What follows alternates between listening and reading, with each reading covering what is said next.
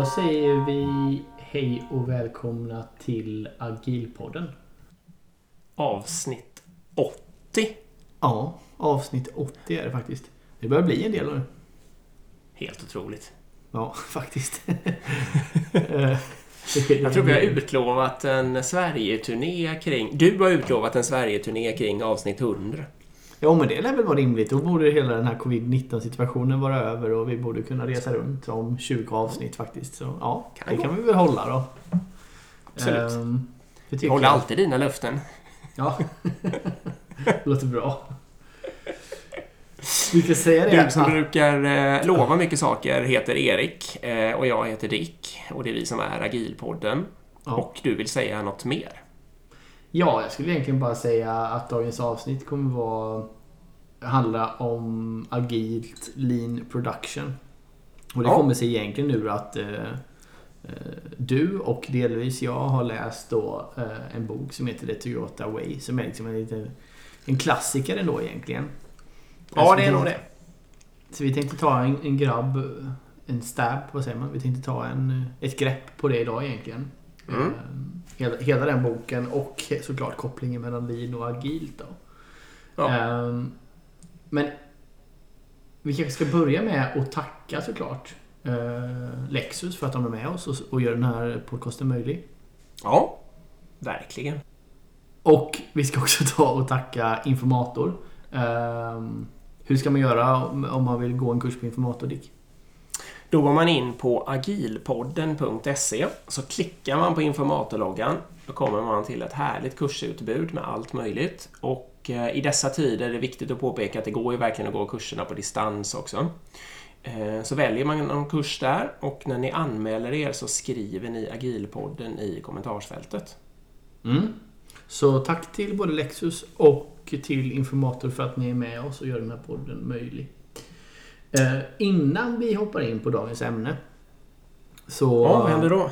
så måste jag göra en liten spaning. Eh, och jag, vi, vi pratade om detta som snabbast. Jag var tvungen att ringa dig så fort jag såg det. Bara för att jag tänkte att det här, det här har ju något. Eh, men vi sa att vi sparar själva huvudanalysen till, till podden.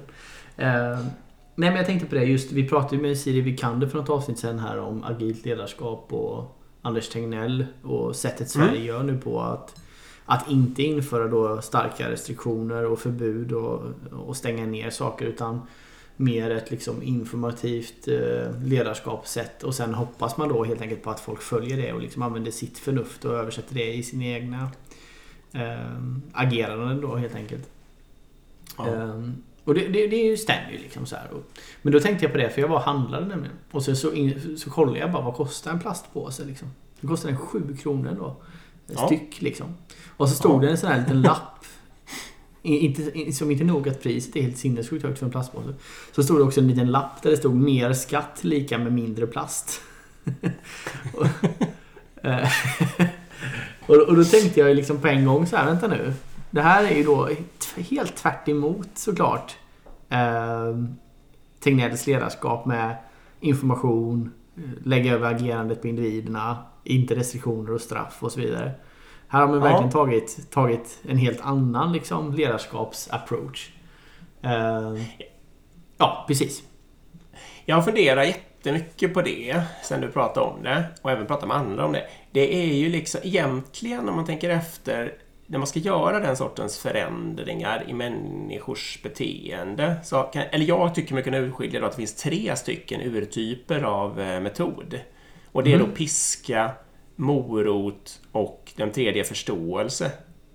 Okej. Och då tänker jag mig alltså att Anders Tegnell och regeringen och kompani, de jobbar ju då med den sistnämnda. Att om man bara lyckas förklara tillräckligt noga varför det är fiffigt och viktigt och så vidare, så kommer folk att göra rätt. Mm. Och den tror jag funkar när människor... de- Dels måste ju då de flesta människors moral stämma med, med huvudsyftet, annars går det ju liksom inte. Mm. Om någon vill, om det sitter någon ond människa och vill sprida smitta så kommer det ju inte funka att bara förklara varför det är viktigt att stanna hemma och sådana där saker. Liksom. Nu gör det ju inte det i någon större omfattning och därför funkar det. Och sen är det väl kanske att man måste ha förstå, alltså tillräckligt med kunskap eller kunna ta till sig kunskap. Eh, I tillräcklig omfattning också. Det där med mm. plasten, det tror jag då stupar på den här äh, moraliska grejen att det finns jättemånga människor som, om man inte använder piskan, skattepiskan, så skulle de inte tycka att det var tillräckligt viktigt. Nej. Därför väljer man att gå loss på den. Liksom. Sen finns ju morotsscenariot också. Det mm. används ju till, eller har ju använts på elcyklar och delvis på elbilar mm. och delvis på solceller. Att man får någon slags bonus, eh, att det blir billigare och sådana där saker om man väljer en elcykel. Mm. Eh, och det jag vet inte, nej, det, det, tror jag funkar på sådana saker som man egentligen bara vill komma över en tröskel. Vad ska man säga, man vill stimulera det, man vill få lite fler early adopters och sen kan man misstänka, starkt misstänka att det kommer bli, eh, att det kommer springa av sig själv liksom. Då mm. är det bra att jobba med morot för att få den där kritiska första gruppen och börja testa som sen gör att det liksom kan industrialiseras, bli billigare och fler kommer göra det till den mm. verkliga kostnaden och sådär. Liksom. Men det är superintressant det. Ja, men det är ganska intressant. Men om vi skulle bara göra en tankemodell här då. När ska man använda vad? Skulle man kunna säga så liksom att man mest troligen i det här mm. scenariot så borde du kunna använda den här metoden liksom. Kan man göra så? Eller beror det för mycket på för många faktorer? Nej, men jag tror det beror på några faktorer. Då är det just det här med om man har ett gemensamt intresse som kanske då kretsar kring en moral och sådär. Eller om man inte ens har det. Det är ju en tidig vattendelare. Mm. Och sen det där med om man ska använda morot eller tvång, det kretsar nog just om man är ute efter att hela populationen ska förändras eller om det är mer att, ute efter att en, en grupp av early adopters liksom ska komma mm. igång med förändringen och sådana där saker. Morot funkar när man bara vill ha igång någon form av rörelse då? Ja, precis. Men jag, menar, det är klart man, kan, man skulle kunna dra plastfrågan. Men då, man kan säga man kanske är för sen då. Hade man börjat för 10-15 år sedan och så hade man haft sin early adopter som slutade med plast då då hade man kanske fått resten av svansen att följa med nu liksom. Men om mm. man tycker att det är bråttom då kanske det inte är någon jätte... Kanske man inte kan göra så liksom. Nej, precis. Nej, men det, det kommer nog lite figurer på det här i vår ledarskapsbok tror jag. Ja, vi får nog tänka på det här mer känns det som. För det, det, mm. det har ju någonting det här liksom. När ska man använda vad och varför? Mm. jag tycker också det är intressant om, om man ser hela populationen som en grupp liksom. Och så kollar man på mognadsgraden som ett average liksom, i frågan. Mm. Det skulle också kunna spela in vilken metod man ska använda. Baserat ja, på var i den här mognadstrappan man är. Liksom. Ehm, det, det, är också ett annat sätt att se det på. Ehm, du pratade om det sist också lite, eller hur? Med, med mognads... Ta den också, den är spännande. Ja, vadå, hur gick den? Okej, okay, du kommer inte ihåg det? Nej, men... Okay. men jo, men, är det helt enkelt? Men mm. det är väl det jag menar när jag säger early adopters. Mm. Versus okay. Eh, att, folk, att folk måste liksom... ja men precis, att med mognad, att människor... Man kommer olika långt och olika snabbt och det måste man förstå. Och jag menar, jag har själv bara ägt en elbil i nio månader liksom. Och mm. man kan tycka att jag rent intellektuellt kanske borde ha vetat om att jag borde köra elbil i tio år eller något sånt där. Mm, liksom. precis. Så det, det, är ändå, även om jag, jag kanske är någorlunda early på uh, Adopter mm. och ändå så, så märker jag ju när jag tittar i backspegeln att det har ju tagit tid för saker att sjunka mm. in för mig också. Liksom. Mm. Mm, Okej. Okay. Nej precis, men man kan ju sammanfatta det här lite då med något form av liksom gemensamt mål är ju en grej. Um, fördelen med den här mm. covid-19 situationen är ju att det är så fruktansvärt många som vill bli av med det såklart. Liksom. Uh, och det har ju också såklart en superstor drabbning på en själv. Liksom. För man, ja. alla har ju någon anhörig som tillhör riskgrupp eller är äldre eller på något sätt. Liksom. Så det gör ju att man får så otroligt gemensamt mål att det här vill vi bli mm. av med. Liksom. Och därför funkar ju den, det typet av ledarskap. Medan plastpåsefrågan Exakt har ingen direkt liksom eh, Den har ingen direkt eh, påverkan på dig eller din familj i närtid mest troligen. Eh, Nej. Och det finns till och med massor av människor som tycker att det bara är löjligt att hålla på och bry sig om det och sådär liksom. Ja. Det delar helt enkelt människor. Det är, det är absolut inte ett mål som alla svenskar eller alla i världen kan enas bakom på ett enkelt sätt. Exakt. Ja, men spännande.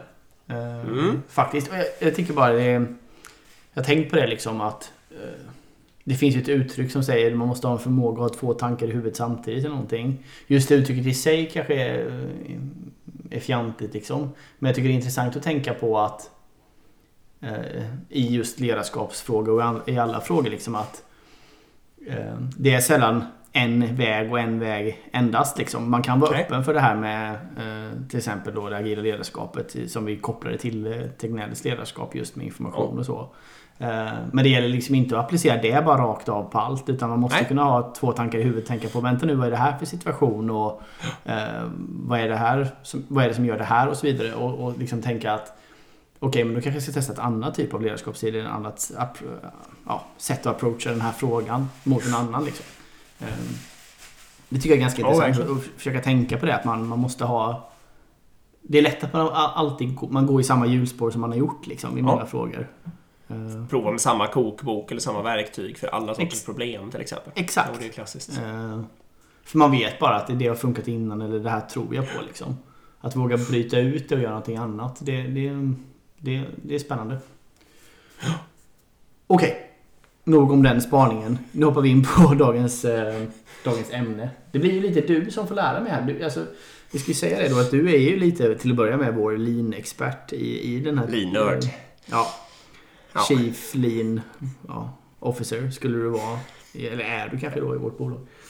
Jag tänker ju mycket på lean när jag ska ladda diskmaskinen eller när jag ska välja, när jag ska köpa nästa kaffepaket och såna där saker. Så att ja, absolut. Jag är ju lean-nörden. Det, det Ja, jag, är, i. jag älskar ju grejerna teoretiskt men jag är ju helt värdelös, på det praktiskt. Jag är ju sån här till exempel att ska jag liksom spika i 250 skruvar i en planka eller spikar. Ja. Slå i spikar och spikarna ligger 3,5 meter bort. Då går jag ju fram och tillbaka 350 gånger och hämtar liksom. Och så kan min, kan min fru se mig och så säger hon liksom att men varför flyttar du inte bara spikarna till brädan? Och då bara ah, okej just det, det vore smart. Så jag är helt, jag är verkligen askass på det. Ehm, Men okej, precis. Så vi ska säga det, det här blir ju lite mer som att du får liksom hitta dina huvudspaningar i den här boken och, och Ja. bolla dem med mig så får vi ta det därifrån egentligen. Så... Vad ska vi Jag har börja ju Eller- Ja, precis. Kör. Jag ska, bara, jag ska bara göra lite reklam för, för det här. Att jag har ju eh, jag har en huvudspaning på varför det funkar så himla bra för dem. Och sen har jag, alltså för Toyota och, och Lexus. Sen har jag en eh, spaning om vad skillnaden är. En till spaning jämfört med vad vi tidigare kommer med. Vad skillnaden egentligen är mot agilt. Liksom. Mm. Eh, men jag tror jag, jag tar dem i sin tydlighet på slutet om vi inte redan har bara råkat komma dit. Mm.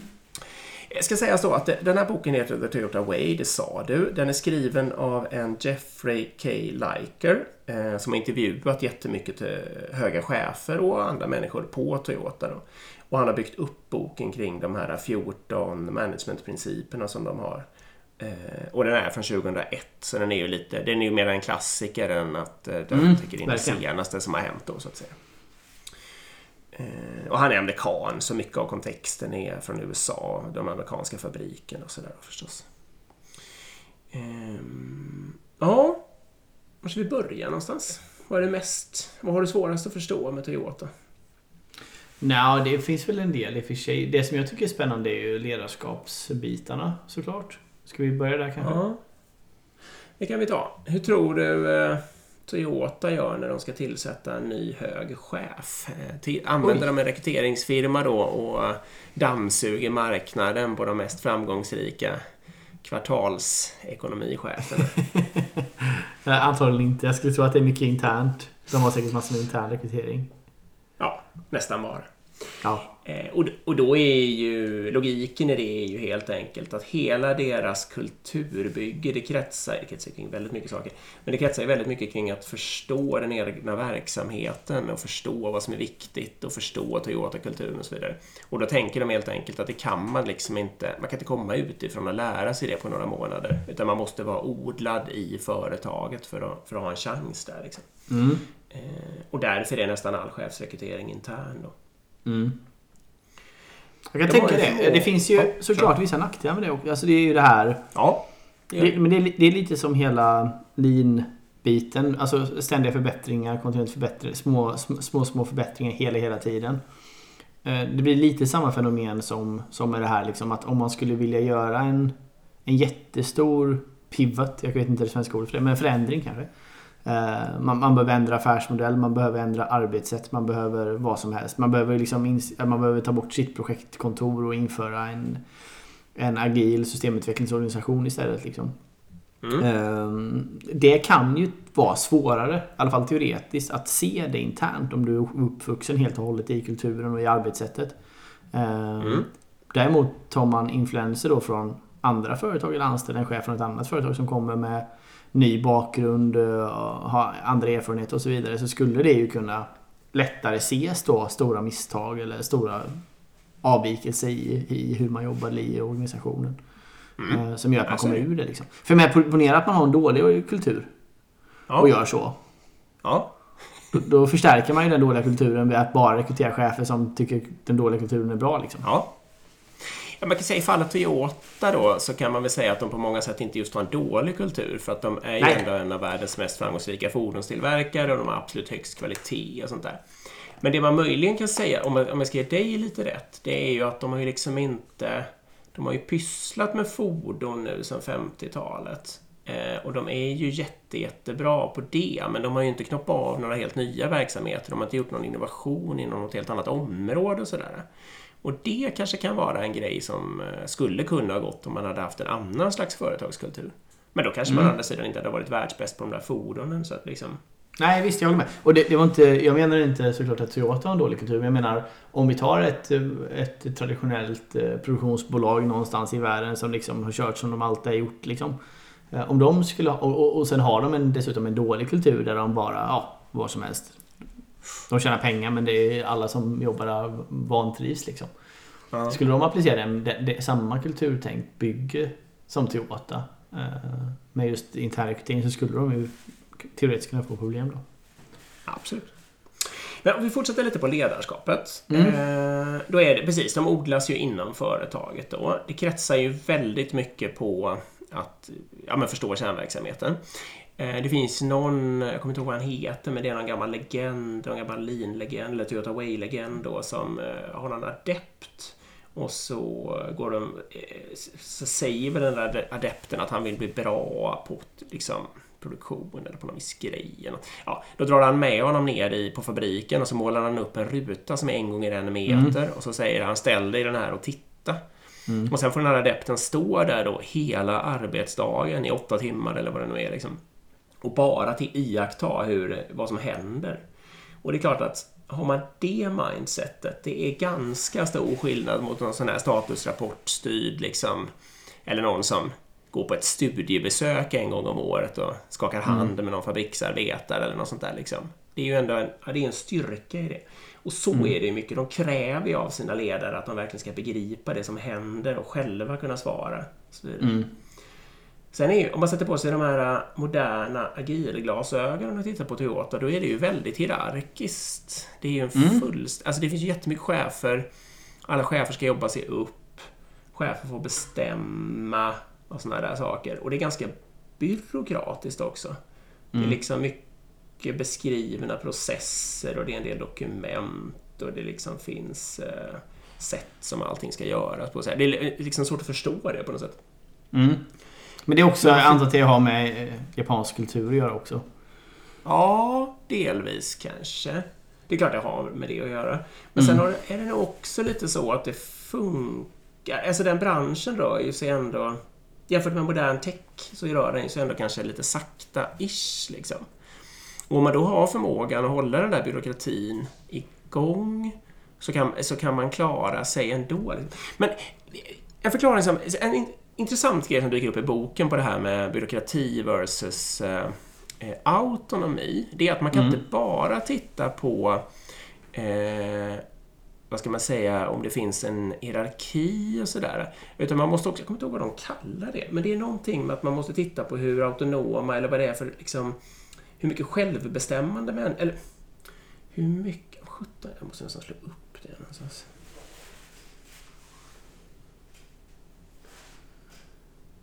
Jo, om man tittar på det på det här sättet. Eh, I den här boken finns det en kul fyrfältare då. Eh, och då har man byråkrati på den ena axeln. Mm. Men sen så har man någonting som de kallar coercive, jag tror att det betyder ungefär styrande, eh, versus enabling på den andra axeln. Mm. Och då menar man liksom att för anledningen till att det här funkar så himla bra på Toyota det är då för att de liksom visserligen har hög eh, nivå av byråkrati men den här byråkratin är enabling för människor så att människor liksom får använda sina hjärnor eh, för företagets bästa och göra alla de här ständiga förbättringarna Mm. och så vidare. Versus då ett, för, liksom ett vad heter det, klassiskt företag med hög byråkrati det har dessutom en hög nivå av styrande också så att någon chef berättar exakt hur alla människor ska göra allting och det är då det klappar ihop totalt. Mm. Man kopplar ju lätt byråkrati till att det är kopplat med Ja. eh, styrande. Att de två inte går att skilja åt liksom. Men det Eh. tycker ju sig de och det tror jag nog lite på också. Det har nog Mm, det, jag tror också på det. Och då är det nog mer att byråkratin smörjer liksom maskineriet. Men människor tillåts fortfarande att tänka själva på något sätt. Mm. Ja, precis. Det är ju superintressant. Ja... Vad vill du ta sen då? Nej, kör bara. Ska jag, som ska köra. Ska vi ta det här med, ska vi ta med produktutveckling då? Eh, En grej till ska jag lägga. Jag ska lägga till en kör. grej bara. På det här. ehm, eh, vi har vi- två saker till på ledarskap. Ett är just det här. Eh, det, det, det känns ju som man, de är verkligen kända för det. Just det här att go and see. Liksom. Man ska gå ner och se där det verkligen händer och den här biten. Jag kommer ihåg bara, jag jobbade på IKEA eh, ett tag. Innan jag började plugga som, eh, ja, på deras lager bara liksom. Ja. eh, i distributionslager. Och då, då sa de ju det liksom att eh, Kamprad han är ju där ofta liksom. Eh, Ja. Han är på alla. Han, det han, Ja. I princip har han inte ett kontor utan han åker runt och är överallt. Liksom, på varuhus, lager och allting. Och jag tänkte väl så här att ja, han kommer väl som du säger ungefär skaka hand och sen eh, gå därifrån liksom. Men på den tiden jag var där, och det var inte, det var inte många, det kanske var fyra, fem, sex månader eller någonting totalt jag var där och jobbade. Så tror jag han var där tre eller fyra gånger. Liksom. Ja, ja, ja. Och han var, alltså det var inte så att han kom och besökte utan han var där och gick och satt och drack kaffe liksom eller pratade med någon eller åkte dit. Alltså så, här, så han var verkligen otroligt han- Jag tror absolut han var inspirerad ifrån det. Jag har någon sån kamprad anekdot. Eh, Jag tror att han var i Ryssland och eh, besökte någon fabrik och så kom han dit samtidigt som varuleveransen på morgonen. Mm. Och då bad han att få ett par hand, arbetshandskar och sen hjälpte han till att bära in grejerna. Liksom. Mm. Och då fick ju folk fick ju panik och de här andra cheferna då, alltså det var ju då, jag vet inte vad kan det vara, fem, sex chefsled mellan honom och ner till de andra som lyfte in. Då sprang ju de fram och skulle också börja Ja just det skyffla in i grejer och sådär liksom. Och visa att ja, ja, vi har förstått. Det hade de aldrig gjort i hela sitt liv, eller i alla fall inte sen senast. andra. Nej precis. Och sen andra saken kring ledarskap, det är långsiktigheten också. Kommer du till det? Eh, precis, det är ju inte bara... Ja, säg vad du tänker med långsiktighet förresten. Ja men jag tänker det här med Vi har varit inne på den spaningen lite innan att jag tror ett av de största problemen med ledarskapet idag är att många optimerar kortsiktigt. Ja. Ehm, Det blir lätt, för det är där du får din vinst. Jag menar löneprocesser, eh, belönings, feedbackprocesser. Alla de här baseras ju ofta på att optimera kortsiktigt. Liksom. Se till att leverera mycket här och nu. Liksom. Om du gör små förändringar eller du försöker ändra kulturen åt ett visst håll eller du försöker göra ja, vad det nu kan vara som gör att Mm. på 5-10 års sikt så är det här bra för företaget. Det kanske inte ens är bra för din grupp eller din sektion eller din avdelning utan för företaget generellt är det här en bra smart grej att göra. Liksom. Eh, Det är väldigt få människor som, som optimerar och försöker göra de bitarna. Och det vet jag just att ledarskapet på Toyota explicit verkligen säger att du ska optimera långsiktigt även om det straffar sig kortsiktigt. Det finns ju en sån princip för hur man fattar beslut som säger att eh, beslut ska fattas eh, för, alltså, med långsiktighet i åtanke även om det ger kortsiktiga nackdelar med avseende på ekonomiska mål. Exakt. Eh, och, och det odlas ju ledarna, men det odlas ju alla människor på Toyota i tror jag. Ja. Men precis, det gör det ju. Och det är ju, präglar ju hela företaget. De skiter ju helt enkelt i kvartalsekonomi på det sättet. Nu får de ju väldigt bra ekonomi ändå, därför att gör man så under lång tid så blir ju allting bra. Liksom. Mm. Eh, men i ett, en valsituation, då är det långsiktighet som gäller. Mm. Superintressant. Mm. Det tror jag många företag skulle ha bra... Den principen tror jag många företag skulle må bra av att kopiera och prata med sina ledare om. Att optimera för långsiktighet och inte kortsiktighet. Eh, ja, vi kan hoppa, jag vet inte vad vi ska ta, men vi kan ta det här då med eh, kanske produktutveckling tar vi tror jag. Mm. Eh, lean Product Development, är det bra tror du? Otroligt öppen, öppen samtidigt ledande fråga. Jag menar, nej men alltså så här. Eh, jag kommer tillbaka lite till min eh, den här ständiga förbättringen mot innovation liksom. Ja, Eh, så dra den. Att, jag menar, om, om jag ska se... Eh, om, jag, om jag ska tänka på ett bolag inom fordonsindustrin som på riktigt gör produktutveckling Ja, på ett innovativt sätt så skulle jag ju säga Tesla liksom. ja. Eh, Cybertruck, den är ju liksom... Det är ju på något sätt produktutveckling där man bara... Jag hörde en intervju med Elon Musk nu i veckan där han... Då frågade han som var ute och provkörde den här bilen liksom att bara va- varför... eh, Varför är allt glas skottsäkert? Liksom. För all, Ja. allt glas är skottsäkert. Plus att bilen är helt eh, bepansrad också så den är helt skottsäker. Eh, och då hans svar var bara det är badass och såklart. Liksom. Det finns ingen annan anledning.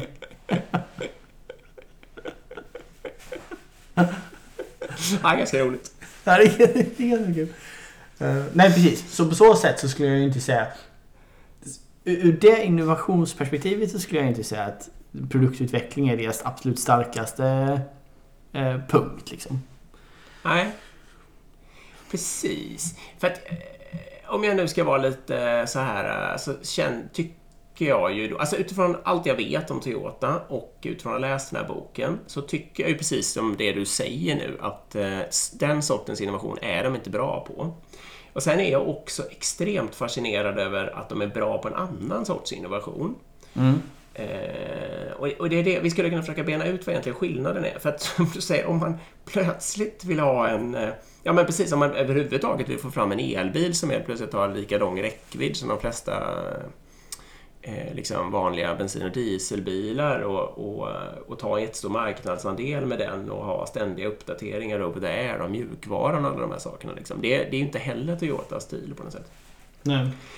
Men om man däremot så här kanske då, om vi tar eh, de här två andra exemplen som man någonstans in på 90-talet så här eh, känner att eh, okej, vi har fastnat här i de här segmenten, alltså lite enklare bilar och eh, lite mindre bilar och det verkar finnas en ganska stor eh, segment som innehas av, eh, ja men säg Mercedes och BMW och de här liksom. Mm. Hur ska vi kunna ta oss dit? Lyxigare, större bilar. Så. Ja, men då får de någon slags sån här, vad ska vi säga, hela organisationen får någon slags pannbenskänsla nästan då. Så, så här, vad är vi bra på? Ehm, då så, försöker, de börjar ju, Toyota är ju väldigt, väldigt kundcentrerat, så de börjar ju med att analysera kundernas beteenden och behov väldigt, väldigt mycket då förstås. Försöka förstå Mm. vad är det egentligen som driver, liksom, vad är det för egenskaper de här kunderna är ute efter som väljer de här bilarna idag som inte väljer Toyota. Och så får de en bild av det. Och så ser de ju då att, ah, okej, men om man vill möta de här, eh, då måste, till exempel då hög topphastighet eller något sånt där. Eller tyst bil eller något sånt där. Då är ju det hela tiden på bekostnad av något annat. Mm. Eh, Så till exempel hög topphastighet eh, leder kanske till större bränsleförbrukning. Tyst bil kanske också leder till större bränsleförbrukning för att man slänger in mer isolermaterial och grejer och får sämre aerodynamik och sånt. Mm. Eller snygg bil kanske i alla fall leder till högre bränsleförbrukning. Och då gav de sig liksom 17 på- De satte alla mål. äh, Nu är ju det här, det här är ju början på Lexus-projektet som jag håller på att prata om då. Mm. Alla målen de satte, de satte dem som både och-mål. Så man ska Mm. både då ha en, en jättefin design och bra aerodynamik. Vilket liksom anses vara oförenliga eller mål som går åt olika Mm. håll. Eller för den delen, ja det är innovation ja. Eller för den delen eh, hög topphastighet eller bra prestanda eh, och låg bränsleförbrukning. Mm. Eh, sen använder de då Toyotas liksom fascinerande det här, eh, det här fem varför. Vi kan gå in lite mer på det sen också. Men att man Mm. istället för att bara försöka lösa ett problem där man står så ska man fundera på varför har det här uppkommit? Och så ska man liksom trycka sig eh, uppåt i värdekedjan då. Eh, Så att man liksom hamnar... Ja, man, man löser det verkligen, verkligen i grunden. Och det använder de väldigt mycket i produktutvecklingen av Lexus. Mm. Och sen, Ja, ja, exakt. Sen så vet vi ju vad det är. Hela det här slutade ju då med eh, de första Lexus-bilarna. Där de liksom hade en helt enastående kvalitet. eh, Och eh, hade just fått bilar som ändå stack ut i det här att de eh, uppnådde många av de här egenskaperna som lyxbilsmänniskor liksom ville ha. Och, och liksom hitta en helt egen nisch eller en egen USP eller vad man nu ska säga och, och Mm. fick framgång. Och sen har ju märket fått utvecklas efter det. Det är Ja, någon slags innovation. Ja, verkligen. Ja, Exakt, verkligen. Och, och jag menar, det beror ju också på vad, vilken typ av produktutveckling vi pratar om. Liksom. Ja, Ehm, för en, är ju då den, såklart den innovativa produktutvecklingen. Men sen finns det ju det här produktutvecklingen att be, bibehålla otroligt hög kvalitet i alla generationers bilar. Liksom. Om man tar ja, Corollan liksom. Hur stabil har den varit i hur många år liksom? Så på så sätt Ja, är det ju exakt. Otroligt imponerande och häftigt liksom. Ehm, Jag ska ta den andra innovationsgrejen bara. Det var då Ja. också, tror jag, någonstans på 90-talet. Eh, så ställde man sig frågan, hur ska en bil se ut en bra bit in på 2000-talet? mm. Eh, och då började de också så här, då gjorde de de här miljöspaningarna och det liksom att eh, vi ska nog inte ha den här bränsleförbrukningsnivån och sådär. Och vi kanske vill ha annorlunda utrymmen och liksom, det är en del saker som man ändå i grunden borde förändra. Mm. Eh, sen jobbade de ju då mycket med, de jobbade faktiskt mycket med Big Room Planning och sånt där. De hade något rum eh, där alla de här disciplinerna möttes varannan dag. Det finns ju någon sån här Chief eh, Engineer, det är väl som en eh, Product Manager av något slag på en väldigt hög nivå då. Mm. Som liksom håller ihop alltihopa. Han har, eller hon för den delen har inga, ingen formell makt över alla människor. Det är också lite likt Product Manager. Mm. Men, eh, men jag har ett väldigt, känner ett väldigt stort ansvar för alla egenskaperna då, liksom att få slita igenom organisationen och sådär. Eh, Och sen när de är på då, så vågar de ju liksom... De väntar jättelänge med att bygga fysiska prototyper. Så de liksom finslipar massa saker, för det, sen går det svårare att ändra saker efter det. Mm. Liksom. Jag förstår. Så de skjuter besluten framåt, framåt, framåt. Jämför med de här egenskaperna hela tiden. Sliter jättemycket. Eh, Och sen märker de ju då någonstans i slutet av produktutvecklingen att den kommer bli alldeles för dyr och sådär tror jag. Eller om de visste det ett tag. Eh, Men då bryr de sig inte om det utan tänker att det tar vi på teknikutveckling senare. Mm. Och det här resulterade ju då i de första Priusarna där någonstans i slutet på Just det. 90-talet. Eh, som, jag vet inte, jag för mig att jag hört i svenska kronor då ungefär att de eh, kostar en halv miljon att tillverka. Eh, och de sålde dem för ungefär 300 000 för att få igång det hela. Så de sålde varje bil med rejäl förlust. Liksom. Och då, det är ju, nu är vi tillbaka på det här. Då har de ju tänkt jätte, jättelångsiktigt. Mm. Eh, och sen är ju Prius en, en annan gigantisk eh, försäljningsframgång liksom, som har gjort enorma intäkter. Och dessutom är ju all tekniken som odlades fram där med Prius, det är ju den som finns nu i jättemånga av alla de andra bilarna som de säljer exakt. idag. Liksom. Med hybridtekniken framför allt. Men Ja, det är ju, det det är ju superinnovation alltså, verkligen. Ja, exakt. Men, det, men det som skiljer det mot det här ditt Tesla-case, det är ju ändå att det är någon form av eh, lite mer nötande innovation. Det är liksom en Ja. modig, långsiktig, nötande innovation som baseras på all kunskap som man har. Mm. Teslan är ju en lite mera galen, Fullkomligt vända upp och galen. ner. Ja, exakt. Mm. Det är intressant ändå. Mm. Det är verkligen en skillnad. Ja, det, så är det ju verkligen. Ja, men så, så min, mitt svar på det här med lean eh, produktutveckling är väl att det egentligen inte är... Vad ska man säga? Det är egentligen inte Toyota... Det är egentligen inte en lean-fråga tycker jag. Utan jag tycker att ett sånt superföretag med en sån superstark kultur som Toyota, de har ju en jättebra produktutveckling. Mm. Men jag skulle inte kalla den för lean liksom. Okej, spännande. Jag tycker inte det är det riktigt som... Ja. Ja, ska vi, behöver vi säga någonting lite mer om lean, vad är det? Nu har vi hoppat rakt in i andra frågor här. Ska vi... Nej, jag tror... eh, Ja. Visst. Vad tycker du? Ja, men jag drar den här Ford, eh, Ford-spaningen. Ja. Eh, Toy- Toyota, det var ju några Toyota-chefer som tidigt, det var ju medan Henry Ford levde då, så jag vet inte vad det kan ha varit, 30-40-tal kanske. Eh, som var och hälsade på där och så såg de ju då att Henry Ford, han försökte ju få sådana här kontinuerliga materialflöden men det lyckades inte riktigt. Mm. Eh, och det berodde, det berodde på alla möjliga saker men han fick inte med sig sin organisation liksom på något sätt. Mm.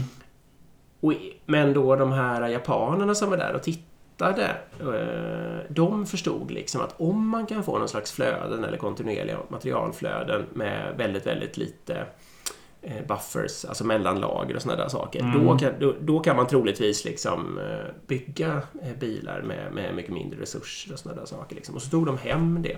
Sen var ju, tog ju det ganska lång tid. Alltså de utvecklade ju det först på hemmamarknaden i massa år och sådär. Mm. Innan det liksom slog igenom och blev någon slags superstandard inom tillverkningsindustrin. Mm. Men jag vet inte, lean, lean i sitt nötskal, det bygger ju på något sätt på att man hela tiden skalar bort slöseri. Man undviker lager. Man har Mm. gärna pullsystem, alltså att eh, när någonting eh, börjar ta slut eller är slut, då, då, drar man, då får man en ny eh, leverans och sådana där saker. Liksom. Mm, exakt. Eh, men när någon är klar med en viss grej, då levererar de den och då drar de själva till sig nästa grej och börjar bygga på den och såna där saker. Mm. Det är liksom på något vis grundtankarna i lean. Mm. Visst, och det, det rimmar ju till då som du säger mer produktionssystemet än produktutvecklingen liksom. Exakt. Nu börjar du faktiskt närma dig min, eh, den här spaningen. Här. Mm. Ehm, Vi låter det vara en cliffhanger. Ja, lite till. Jag ska säga det. Pratade vi om det här med privata grejer? Efter vi började spela in? Nej? Nej, Nej, det gjorde vi inte va? Menar att... eh, För egentligen som privatperson, när man i sitt egen, sin egen lilla organisation som är familjen eller bara en själv eller något sånt där. Då är det ju ganska intuitivt att, eh, att använda pull.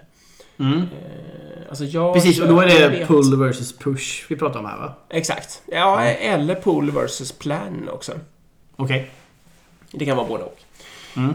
Ja, Och plan är ju en slags push. Ja, precis. Det är egentligen pull versus ska, vi ska förklara vad det, är, vad det här är bara så folk förstår. Vi, vi tar mitt eget kaffedrickande som exempel, för det är ett bra Ja. exempel. Eh, för det är väldigt viktigt för mig med kaffe och det blir ju katastrof om det, om det inte går att få fram kaffe på morgonen, så att säga. Mm. Ehm, och, och då är det helt enkelt så att när det sista paketet med bönor, när jag öppnar det, då ser jag till att planera in min nästa handling och noterar att det ska köpas kaffe då liksom. Eh, Och det är det som, som pull betyder, att när man når någon viss... eh, Det är ju egentligen en form av kanban, liksom. Att när man, när, man får, när man får en visuell signal om att någonting händer och då agerar på att göra nästa beställning, eh, då har man ett pullsystem. Eh, Ett annat exempel då i kaffebranschen är ju eh, eh, Melitta-filtren. Där kanske jag inte redan när jag går in på sista paketet, för då har jag ju fortfarande Melitta-filter till flera månader eller i alla fall flera veckor. Liksom.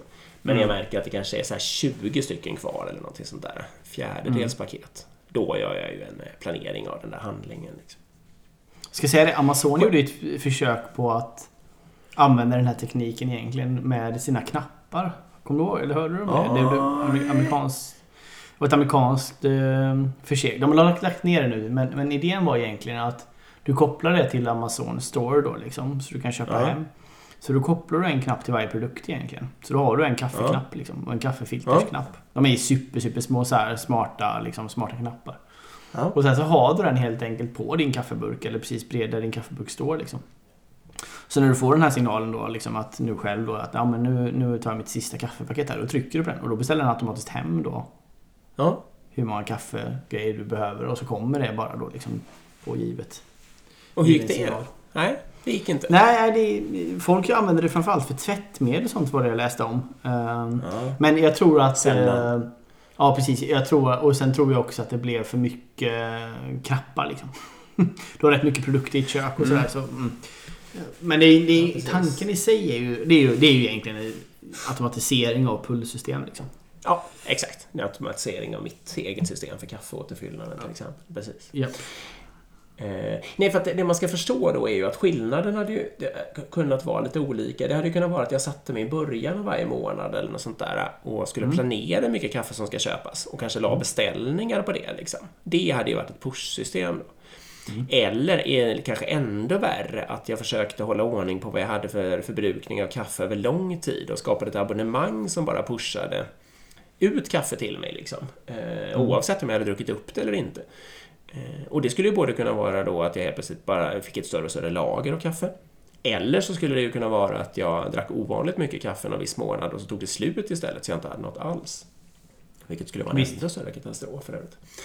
Och det är ju ett lätt sätt att förstå. Och det ska sägas också att varför, i alla fall som jag tänker med det här, varför det ofta blir sådana här push-system i eh, specialiserade organisationer, det är ju för att man har det här silotänket. Någon är ansvarig för kaffelogistiken. Och för den är det ju fiffigt att göra de här beställningarna. Den, kan, den inköparen kan pressa priserna för man har stora volymer och da, da, da, da, da liksom. Ja, men all, all den här klassiska skiten. Eh, och, så, men, men för den som är konsumenten av den där grejen, och det kan ju även vara en, en skruv i produktion, liksom, så är det inte alls bra att det kommer någon gigantiska lastpallar med sådana där skruvar som bara står på gården eh, och tar plats och kostar pengar. Liksom. Eh, Men det är enkelt för den som liksom är ansvarig för att... eh, f- ja, till exempel om man sätter incentivmål då för de här inköparna av skruv, att de ska pressa ner priset så mycket som möjligt. Då blir ju det deras naturliga beteende. Ja visst, absolut. Sen, jag har tänkt mycket på det här med push och pull också just eh, utifrån hela skyddsutrustningsfrågan i, till sjukvården. Ja, Den Så- absolut, största, den absolut största anledningen varför Sverige saknar så otroligt mycket skyddsutrustning det är just på grund av den anledningen att man har implementerat det här lean-tänket i att vi beställer hem när det finns ganska Ja. lite mängd kvar. Liksom.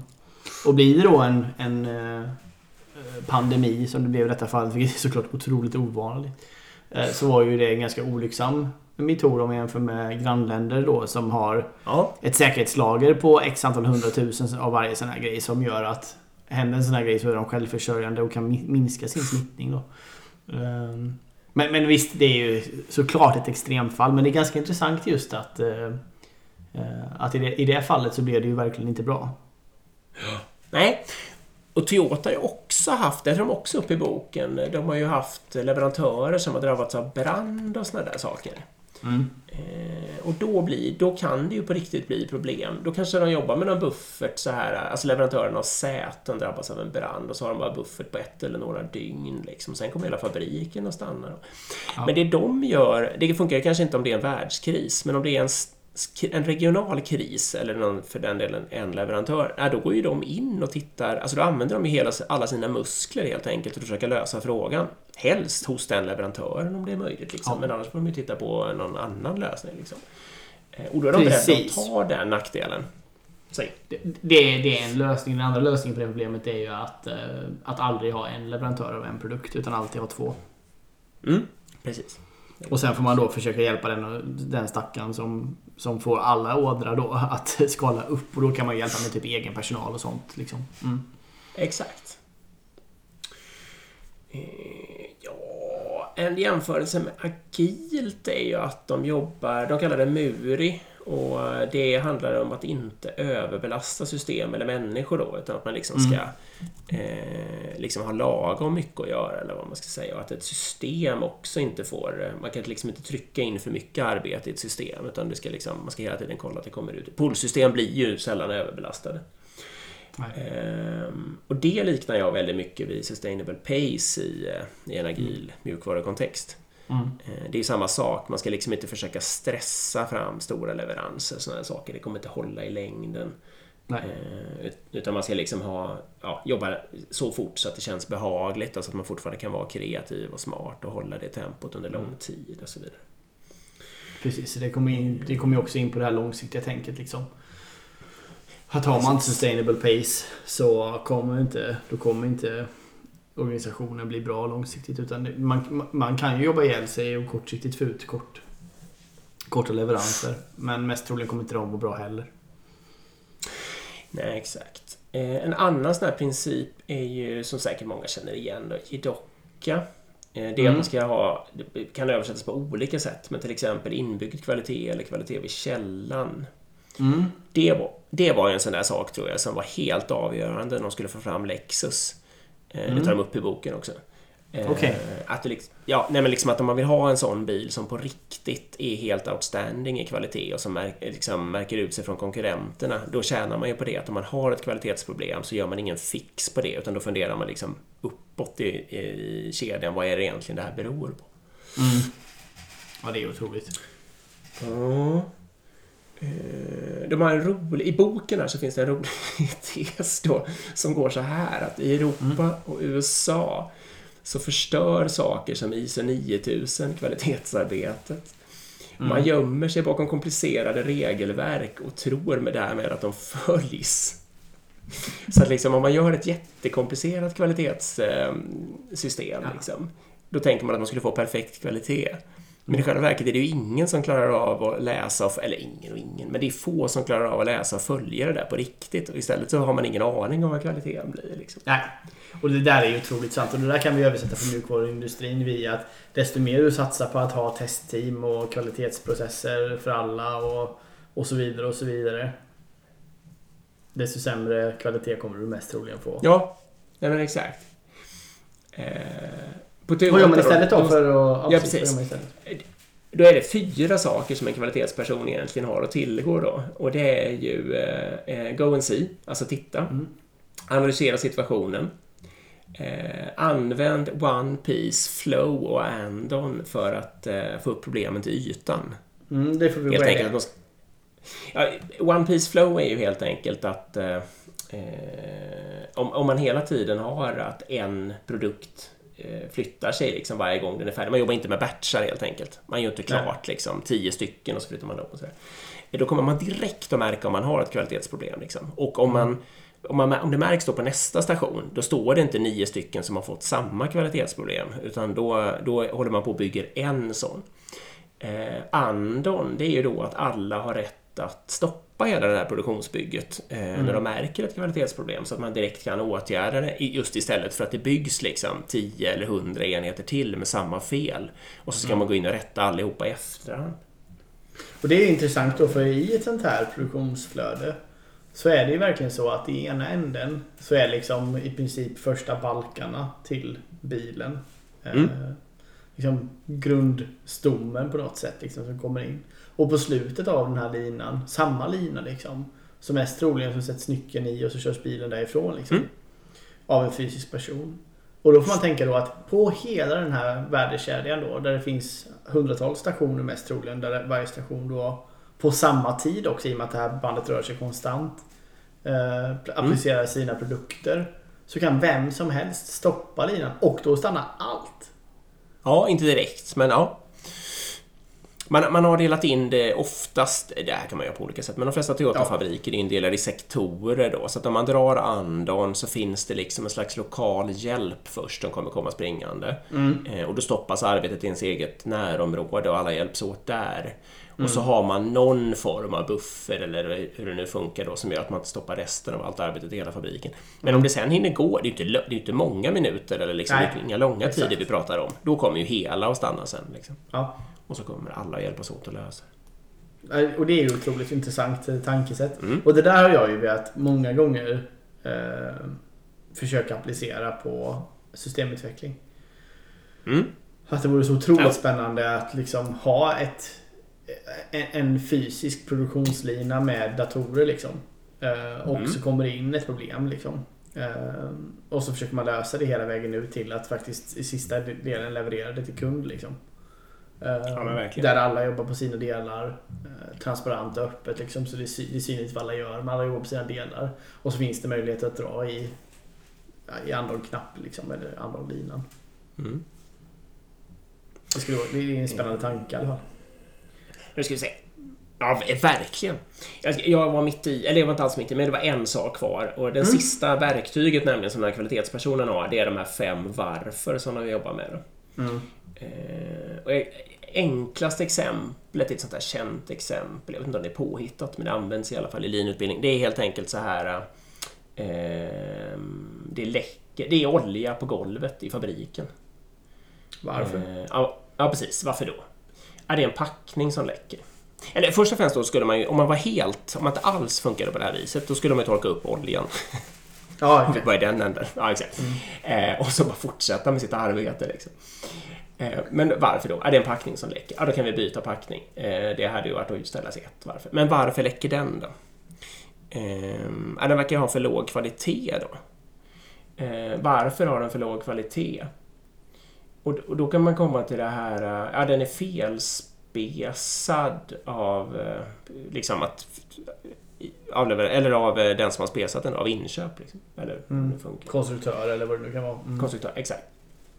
Och då skulle man kunna tänka sig att man, eh, att man stannar där och bara ändrar specifikationerna. Där, liksom.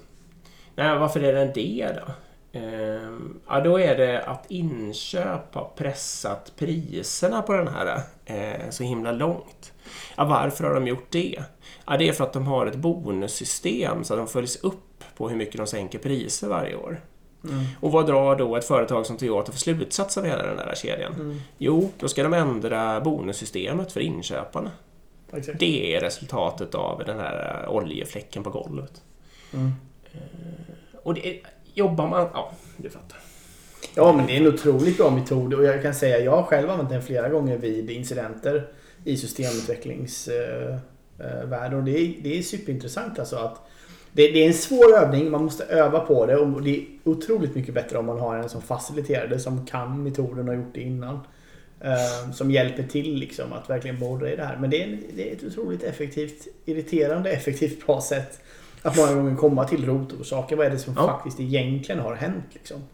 Eh, precis. Men sen gäller, gäller det då att våga liksom det där då om man ska ändra det där bonussystemet. Min chef frågade för sjutton mig häromdagen, det var ju så himla roligt att få dra en sån då, för då frågade han mig varför vi hade haft, ja, helt enkelt, va- varför hade vi intermittenta kvalitetsproblem i ett av de systemen som min organisation gör?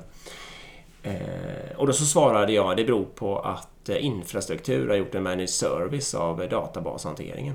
Mm. Eh, och det var ju just för att jag hade gjort en liten sån, jag hade inte gjort så här superstrukturerat, men jag och en gemensam bekant till oss hade gjort en liten sån snabb analys. Eh, och det liksom, det är klart, någon hade gjort ett mänskligt fel först, när man stoppade i fel hårdvara i en, eh, en databaskluster. Men, eh, men vad som, och- det kan ju hända liksom. Men vad som sen hade hänt var då att när man hade försökt få det där löst, då hade den här eh, så kallade managed service-leverantören hela tiden eh, gjort enklast möjliga lilla, lilla quick fix. Eh, och så stängt caset, för de får ju betalt eller det följs ju upp på något sätt för att inte casen ska vara uppe för länge. Liksom. Mm. Eh, och då var min analys av det där att varför hände det här kvalitets... Eller varför löser vi inte det här kvalitetsproblemet fortare? Ja, det var ju just för att vi har gått och valt att, göra en sån managed service med den sortens uppföljningar helt enkelt av, Ja. eh, av deras performance. Då, liksom. Ja. Det är otroligt intressant. Ja. Och det är lite Toyota-mässigt att tänka. Så. Ja, Jag måste berätta. måste berätta lite roliga mjuka grejer här också. De skulle starta Mm. ett, eh, jag tror det var ett reservdelslager i eh, USA. Mm. Eh, och då behövde de ju medarbetare dit då. Det här är Mm. egentligen en diversity, eller en tänka annorlunda och en diversity-anekdot. Okej. det. Då lyckades de få till en nyhetsinslag om det här då, så de behövde inte ens annonsera. Mm. Eh, De behövde 275 människor. Tack Mhm. vare det här nyhetsinslaget så fick de in 13 500 ansökningar. Oj, helt sinnessjukt mycket alltså. Helt sinnessjukt många. Då gjorde de först eh, ett fullständigt random urval över ett antal människor som fick komma på en mässa. Okej, man bara valde eh, helt människor. random vilka som får vara Ja. på mässan. Ja. Exakt. Det är ju då bra på, ur ett diversity-perspektiv att man, eh, att liksom ingen, eh, att, att man, den gruppen som man på riktigt möter kan bestå av precis vem som helst. Mm. Jag vet, jag vet i och för sig inte om det skulle vara lagligt i Sverige, men det, det här är USA. Mm. Eh, sen när de hade den här mässan, då hade de ju riktiga möten med människor och gjorde någon form av utvärdering. Men den utvärderingen var liksom att man antingen kunde pass or fail på något sätt. Så de fick fortfarande en ganska stor grupp människor som, då, eh, som uppfattades liksom att de hade tillräcklig kapacitet att ha de här jobben. Mm. Och då gjorde de ett nytt random urval eh, av dem till vilka som fick gå vidare. Mhm. Så det återigen var slumpmässigt. Man, om man var tillräckligt kvalificerad för att troligen kunna göra jobbet, då var det sen slumpmässigt om man fick gå vidare eller inte.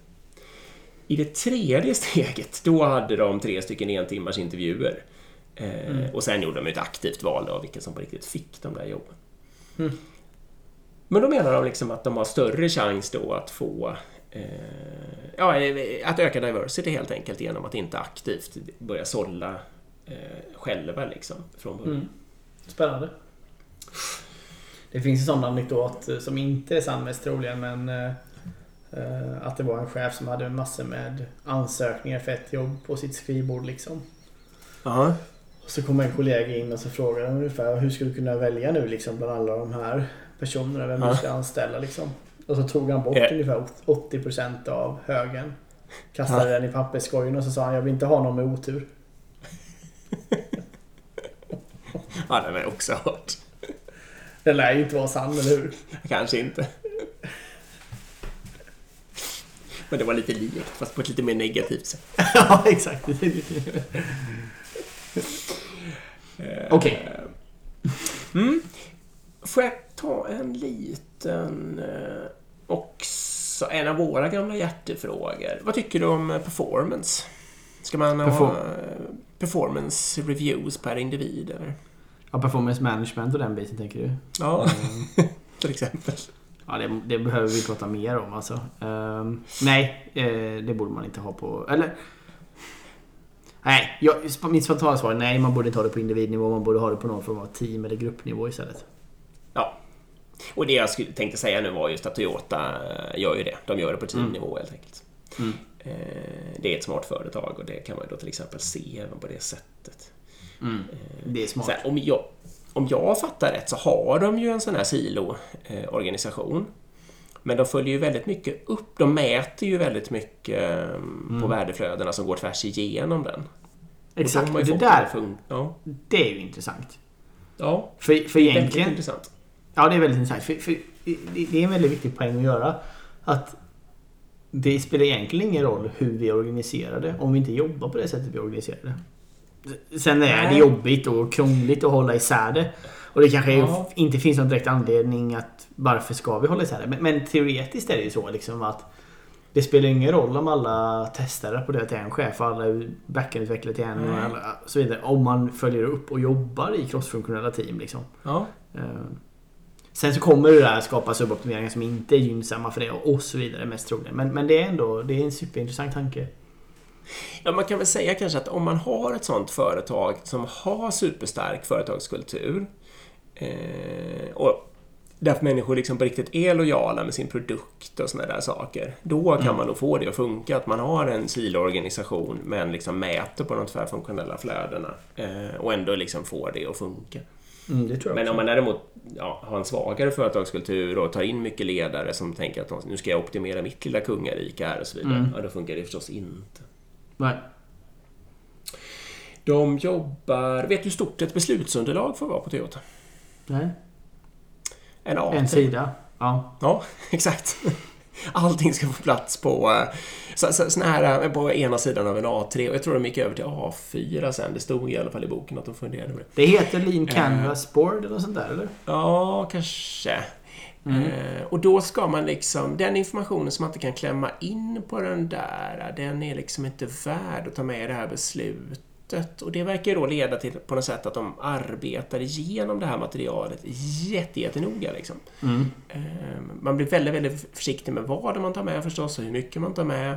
Eh, Mm. Och sen blir det ju då möjligt för precis vilken människa som helst att sätta sig in i hela beslutet på ja, en halvtimme Mm. eller 20 minuter. Vad kan det ta att läsa och förstå en, en eh, späckad eh, ena sidan av en A? till? Nej men det går ju fort och speciellt de, de använder ju samma mall för alla så man vet ju vad man ska leta efter. Jo, exakt. Nej och det är intressant. Jag, jag, så. eh, jag avslöjar inte vilket företag men jag pratade med en kompis som eh, Ja.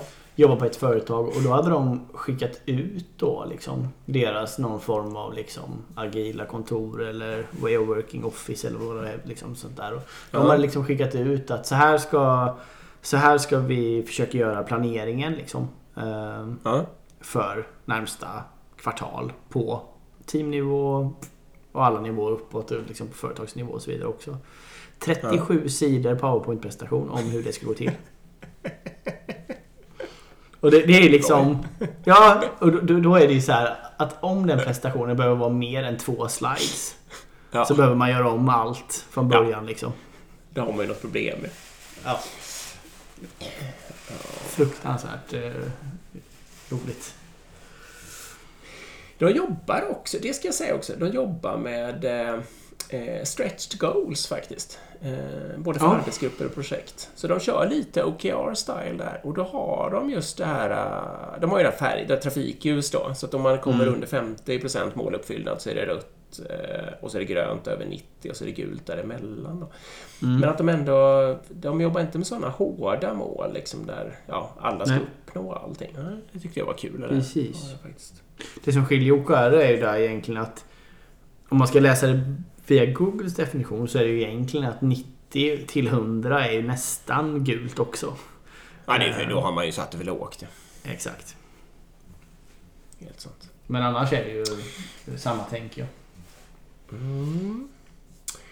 Ja, för, förbättringarna ska utföras av den som på riktigt utför arbetet. Det vet nog de flesta människor. Mm. Det är Eh, en vad- grundprincip i din som är fantastisk. Ja, och den är ju väldigt mycket, jag menar en helt vanlig retro är ju ett exempel på att man tänker precis likadant. Liksom. Mm. Eh, vad tror du att de gör med alla de här människorna som blir över efter alla sina effektivitetsförbättringar? Ombildar mest troligen. Ja, exakt. Framförallt vad de inte gör. De ger dem ju inte sparken. Nej. Eh, ja, vet du varför förresten? Vad är det absolut...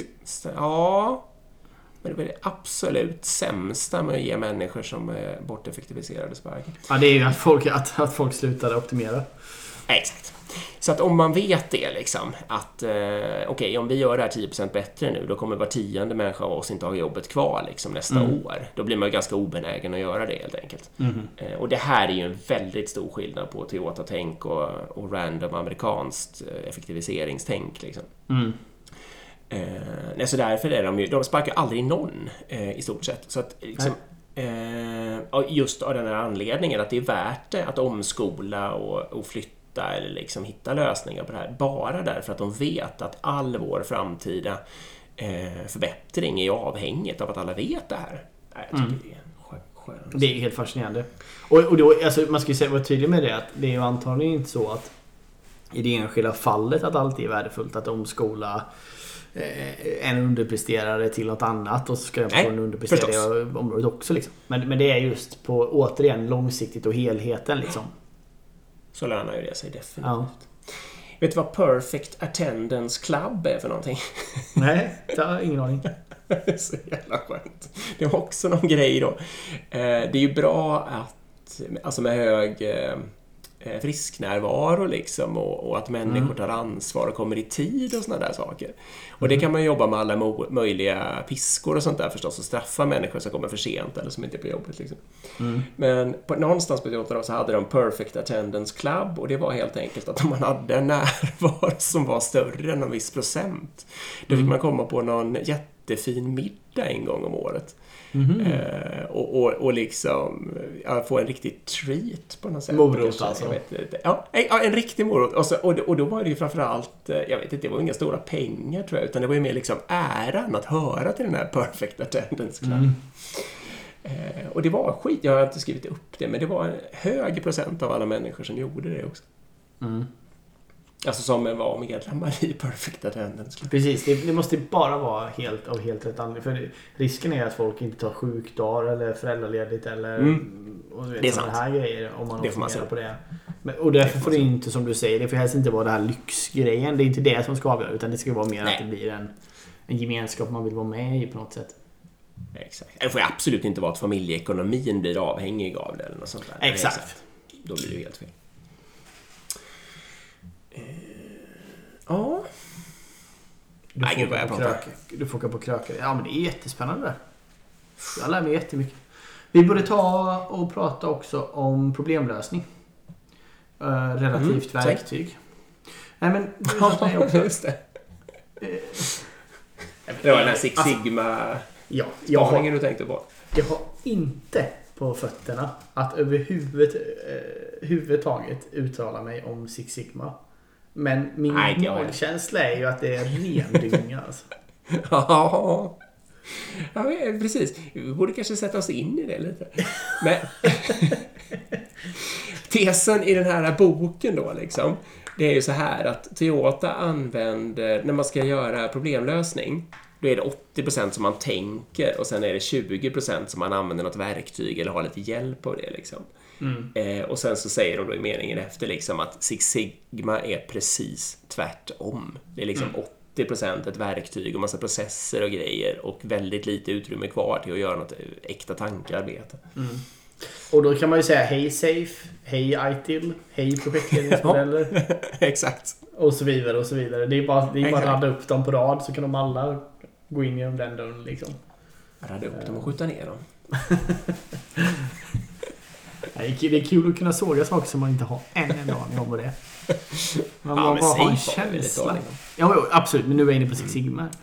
Ehm, att det, är kul att kunna skjuta ner någonting som man inte har. Men, men om det är någon som är liksom, någon som nu är som lyssnar då, som är helt inne i det här och tycker det här är fantastiskt bra eller bara har en neutral åsikt om det, om det så hör, hör gärna av er. Kan vi Mm. diskutera lite om det. Det var superspännande. Ehm, ja. Ska jag dra mina slutanalyser nu eller? Ja, exakt. Nu har ju alla suttit här och väntat på det här. Eh, Vi kommer tillbaka till vad var det för eh, frågor du ville svara på egentligen? Med dina Ja men, ja, men precis. Min, min första spaning är helt enkelt så här, varför blir det här så himla bra på Toyota? Och vad är det lite som gör att eh, det inte kanske funkar lika bra för många som försöker liksom inspireras av Toyota? Mm. Eh, och det är liksom att de har en helt outstanding förmåga att hålla sig till enkelhet och disciplin. Så att om de på något sätt har bestämt att de ska göra någonting, då gör folk på riktigt det genom hela organisationen. Och de kan liksom få, alltså få alla att ställa upp på det och stå bakom det och göra det dag ut och dag in och sådär. Och det tror jag inte är så många organisationer som har den förmågan. Nej. Och det andra är just det här att de, de, de går aldrig i den där fällan att föra in något komplicerat skit och verktyg och automatisering och robotar och whatnot. Liksom, utan de håller sig till det enkla. De har hela beslutsunderlaget på de där A3an. De ställer sig de där fem varför. De ser till att visualisera de få mätetalen som de har. Liksom. Allting är hela tiden så himla enkelt. Mm. De gör en box på golvet där de får ställa sig liksom. Ja, precis.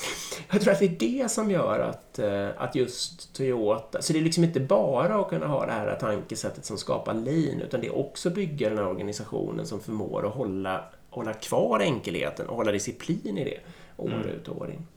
Gud, om, om, om, eh, ja, om vi skapar ett företag. Vi har ett företag. Vi kanske borde Precis, göra... när, vi, när vi expanderar vårt företag. Ja, vi kanske ska säga det också. Att vi har skapat ett aktiebolag. Ja. Ehm, Säg det. Ja, vi har skapat ett aktiebolag ehm, för att helt enkelt bedriva den här podden och våra böcker och föreläsningar och så vidare.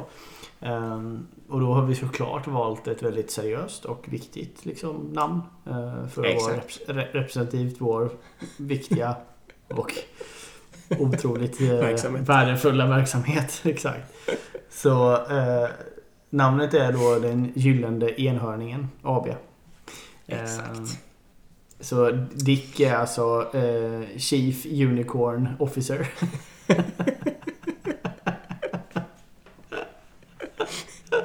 Var det inte, var det, var, det inte Golden Chief Unicorn? Var det? Chief Golden Unicorn. Chief Golden Unicorn. Så är det såklart. Hur kunde jag ta fel på det? Det ska aldrig ske igen. Eh, så förvänta er snart uppdaterade LinkedIn-titlar hos oss. Exakt. Ehm. exakt. Nej, och, men jag skulle säga det att eh, jag är inte helt enbart för att man ska ha värdeord i organisationer och så vidare. Men om vårt första värdeord som du och jag ska ha i vår organisation. Ja. Det är ju sim- simplicitet. Ja. Eller simplicity. Ja. Ja. Keep it simple. Alltså det gäller ju vad du än ska göra liksom. Att ska, Ja. du, ska du deklarera det på så här, men det just då kanske var dumt men Ska du liksom eh, sätta upp nya processer, ska du utveckla någonting, ska du Mm. vad som helst. Försök hålla det simpelt alltså. ja, man går lätt bort sig. Mm. Eh, nej, och min andra spaning efter att ha läst den här boken, det är Mm. ju då det är att komma tillbaka till det här. Vad är skillnaden på lean och agilt? Precis, vad är vår första... Vad, Exakt. Mm. Vi har ju ett svar på det, som vi brukar använda när vi föreläser och sådär. Och det är ju den här, det är som du har nosat upp någonstans. Att, Mm. ehm, eh, agilt svarar liksom på caset när man har låg volym eh, Mm. av någonting, men stora eh, oförutsägbarheter liksom. Stor Mm. variation. Då är det bra med en agil kultur för att man liksom förmår att hantera det då. Exakt, det, är inte så många, det, är inte, det är inte så många kodbaser som är så lika varandra liksom, om man tänker. Nej, exakt. Så varje problem är unikt liksom. Och varje program man skriver skriver man ju liksom bara en gång. Eller alltså varje funktionalitet man skriver skriver man normalt sett bara en gång. Så det Oftast är ja. oftast Mm. få styckstillverkningar. Eh, Medan lean då löser det omvända kombinationen, nämligen att man har hög volym eller någon form av förutsägbarhet. Eh, och, och, då tjänar man liksom på att bete sig på lite andra sätt och föra in en, en eh, lean kultur. Liksom. Varje mm. arbetsmoment är lite likt. Eh, Komplexiteten eller, är lite lägre. Exakt. Exakt, men volymerna är mycket, mycket högre om man vill få det så billigt, snabbt, enkelt och få ut värde till kunden. Liksom. Yes. Um, precis. Och det är liksom grundförklaringen bara i, i eh, eh, vad, vad skillnaden är eller att de löser olika problem. Men min spaning som tillkommer efter att jag läst den här boken då Mm. Det för jag har tänkt jättemycket på det här, att vad är det som gör att 70 miljarder företag har försökt att få lean att fungera i, i allt möjligt annat, alltså tjänstesektor eller produktutveckling. Sjukhus. Eh, sjukhus eller något sånt där. Och det brukar inte riktigt lyfta. Nej. Och det, då är min spaning så här enkel, att det som gör att det funkar på en tillverkningsindustri, det mm. är helt enkelt det faktum att alla människor som är där ser vad som händer. Mm. Flöd, flödena behöver inte förklaras. Några få enkla mätningar kan göra att alla människor begriper exakt hur bra eller dåligt det går och vad man har för problem. Det är därför som en sån här lean approach eh, funkar så fruktansvärt bra på en enkel tillverkningsindustri. Men mm. om man ska få den att funka på något, alltså produktutveckling eller något eh, eh mjukvaruutveckling eller något sånt där, då måste mm. man helt plötsligt skapa någon liten översättnings eh, struktur av något slag. Liksom. Att, ja, men här är ett flö flödet är ett CR och, och takttiden är det här och det här och whatnot. Liksom. Och man kan inte se, ingen människa kan titta på det där CR och hur det förädlas genom en värdekedja och så vidare. Utan Nej. det är någonting som man då måste abstrahera. Nu ska jag bara säga C CR i ditt fall är alltså en pull request eller change request. Ja, precis. Mm. Request för en kodändring av något slag. Liksom. Ja. Uh, och, och, och det är det som gör, och då faller, när det är enkelhets och visualiseringsgrejen, när det kriteriet liksom har fallit bort och man måste lägga massa tid och energi på att liksom återskapa det via översättning och så vidare, då är det helt enkelt inte fiffigt längre. Nej. Det är min spaning på varför det är... Otroligt intressant. Tack. Du är ett geni. Ja, nej, jag vet inte. Men det var en bra bok. Eller, jag ska säga så också att om ni läser den här boken, men ni får ju ha lite, alltså det, man, man ska ju ha en liten dos eh, tålamod och sådär. Den är ju lång och det är mycket och komplicerat och sådär liksom. Mm. Så att den är ju till för entusiasten. Det ska jag ju göra en liten eh, varning för. Annars Exakt, och så som jag har läst. Jag har inte, du har ju verkligen läst den från perm till perm liksom. Ja, det jag, jag har ju mer gjort så att jag har tittat på olika principer som jag tycker är intressant och så har jag scrollat och kollat, finns det några exempel? Vad säger den här? Och så går jag vidare liksom. Um, så det är också ett sätt att läsa den på. Men absolut, den, vi får väl absolut ta och rekommendera den. Um, men jag tycker det är väldigt intressant. Det man, jag blir genast sugen på att testa den tesen eller principen som du säger. Alltså det, för det du säger egentligen är så här att om vi i ett sjukhusflöde skulle kunna få produktionskedjan visuell så skulle Lin ja. ta fart. Liksom. Ja, det tror jag faktiskt också på riktigt. Mm. Och jag tror också på riktigt att på den Gyllene Enhörningens sjukhus så skulle vi nog ha ganska mycket lean, eh, alltså element av lean-kultur liksom i olika mm. patientflöden och sånt där. Jo, det tror jag. Mm. Eller eh, vad säger jag, skulle, jag menar kommer förstås. Ja, såklart. Eh, ja. Ja, men bra. Jag kan känna mig klar där. Ja, jo jag tror det. Vi Eh,